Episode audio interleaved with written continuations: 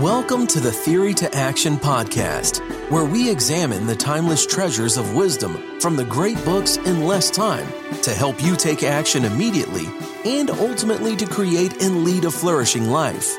Now, here's your host, David Kaiser. Hello, I am David, and welcome back to another Mojo Minute. According to researchers at the Mayo Clinic who analyzed some 13 studies all around sitting time and activity levels. They say that sitting for any extended time, such as at a desk or behind the wheel or in front of a screen, can be harmful. And actually, let's grab the first pull quote for today from the research. Researchers analyzed 13 studies of sitting time and activity levels. They found that those who sat for more than eight hours a day with no physical activity had a risk of dying similar to that posed by obesity and smoking. However, unlike some other studies, this analysis of data from more than 1 million people found that 60 to 75 minutes of moderately intense physical activity a day countered the effects of too much sitting. Other studies have found that for people who are most active, sitting time contributes little to their risk of death. Overall, researcher seems to the research seems to point to the fact that less sitting and more moving contributes to better health. You might start by simply standing rather than sitting when you have a chance, or find ways to walk while work while you work. For example, they recommend taking a break from sitting every 30 minutes. Stand while talking on the phone or watching television. If you're at work at a desk, try a standing desk or improvise with a high table or counter. Walk with your colleagues for meetings rather than sitting in a conference room. Position your work surface above a treadmill with a computer screen and keyboard on a stand or a specialized treadmill ready vertical desk so that you can be in motion throughout the day. The impact of movement, even leisurely movement, can be profound. For starters, you'll burn more calories, and this might lead to weight loss and increased energy, and also physical activity helps maintain muscle tone, your ability to move, and your mental well being, especially as you age. So, that again comes to us from the Mayo Clinic. And so, our nugget of wisdom is that if we don't force ourselves to move a little bit more throughout the day, we are contributing to our health risks similar to that of obesity or smoking, even if we currently don't have those comorbidities. Which got me to thinking about a great book I read some time ago titled Move Your DNA. It was written by Katie Bowman. Now, who is Katie Bowman? Well, she's one of the world's leading biomechanics, mechanics, which is a person who helps us to integrate proper body movement to optimize our well being. Now, here's the pull quote I was thinking about when I read that Mayo Clinic research. Let's go to that book, Move Your DNA. Of course, diet, stress, and environmental factors can all change the expression or the physical outcome of your DNA. But it is my professional opinion as a biomechanist that movement is what most humans are missing more than any other factor, and the bulk of the scientific community has dropped the ball. With respect to disease, the human's internal mechanical environment has been the least discussed environment of all. A staggering oversight when almost every cell in your body has specialized equipment just to sense the me- mechanical environment.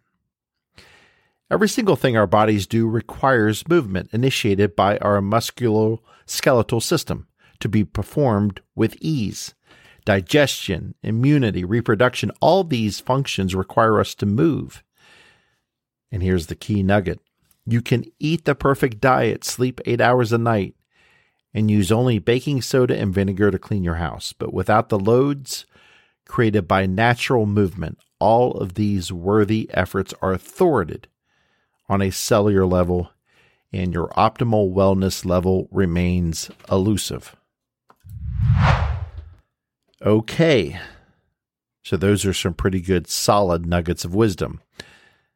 No matter if we eat the perfect diet, no matter if we get eight hours of sleep a night, no matter if we use only baking soda and vinegar to clean our houses.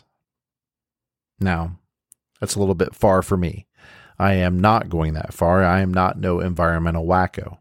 But you get the point. No matter if we do all these things, we are thwarting our efforts at a cellular level if we don't move our body more.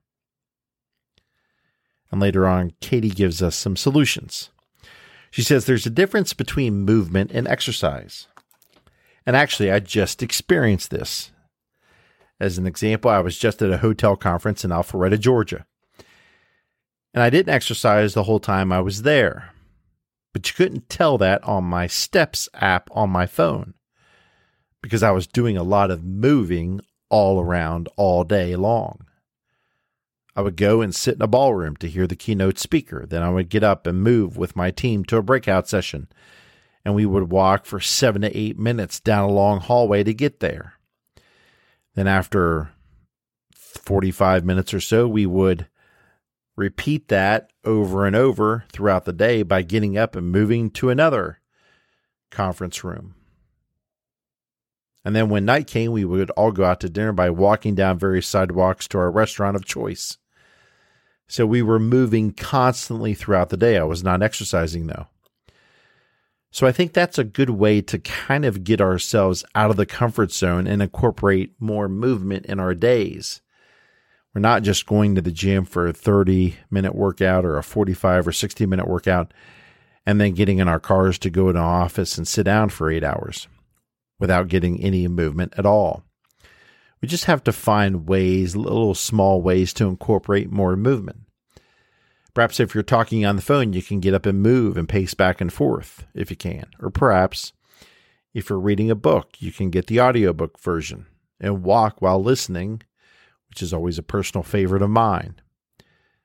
And speaking of walking, here's something almost all of us can do. Let's go back to the book. In addition to considering how we distribute mileage throughout the week, we must also discuss how we distribute our walking throughout the day. As I've discussed, walking all at once brings mechanical stimulation all at once. Walking uses a greater number of muscles, when done naturally, than most other activities, which means taking yourself for a walk is like taking your cells out to eat.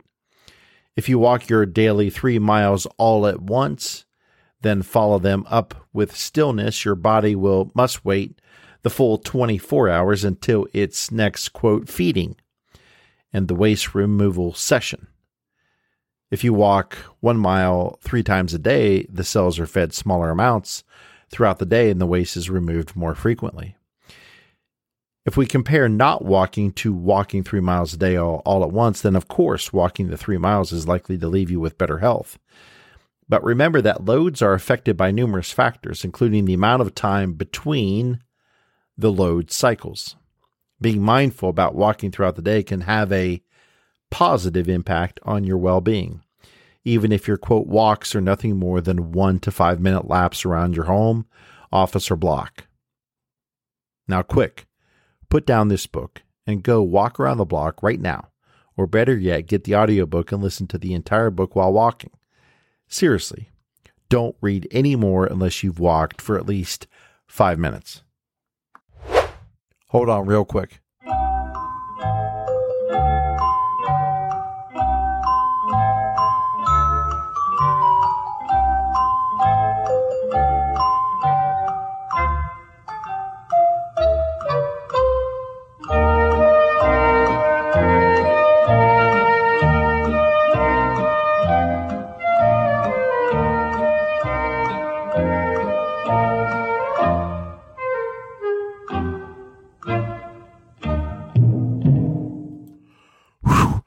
Okay.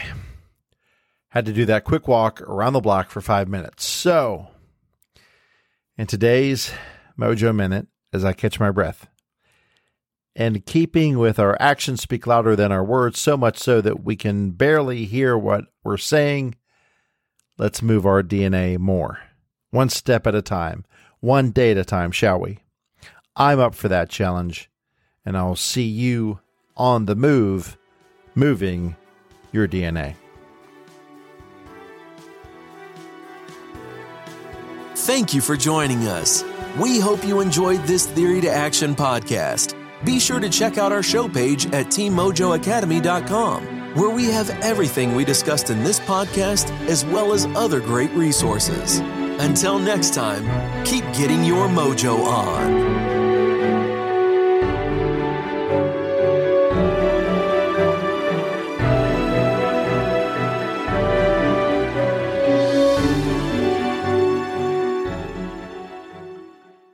Are you a voracious reader who yearns for a deeper understanding of your favorite books? Or perhaps you're a busy professional seeking to enrich your knowledge but short on time. The Mojo Academy 2.0 is your perfect solution.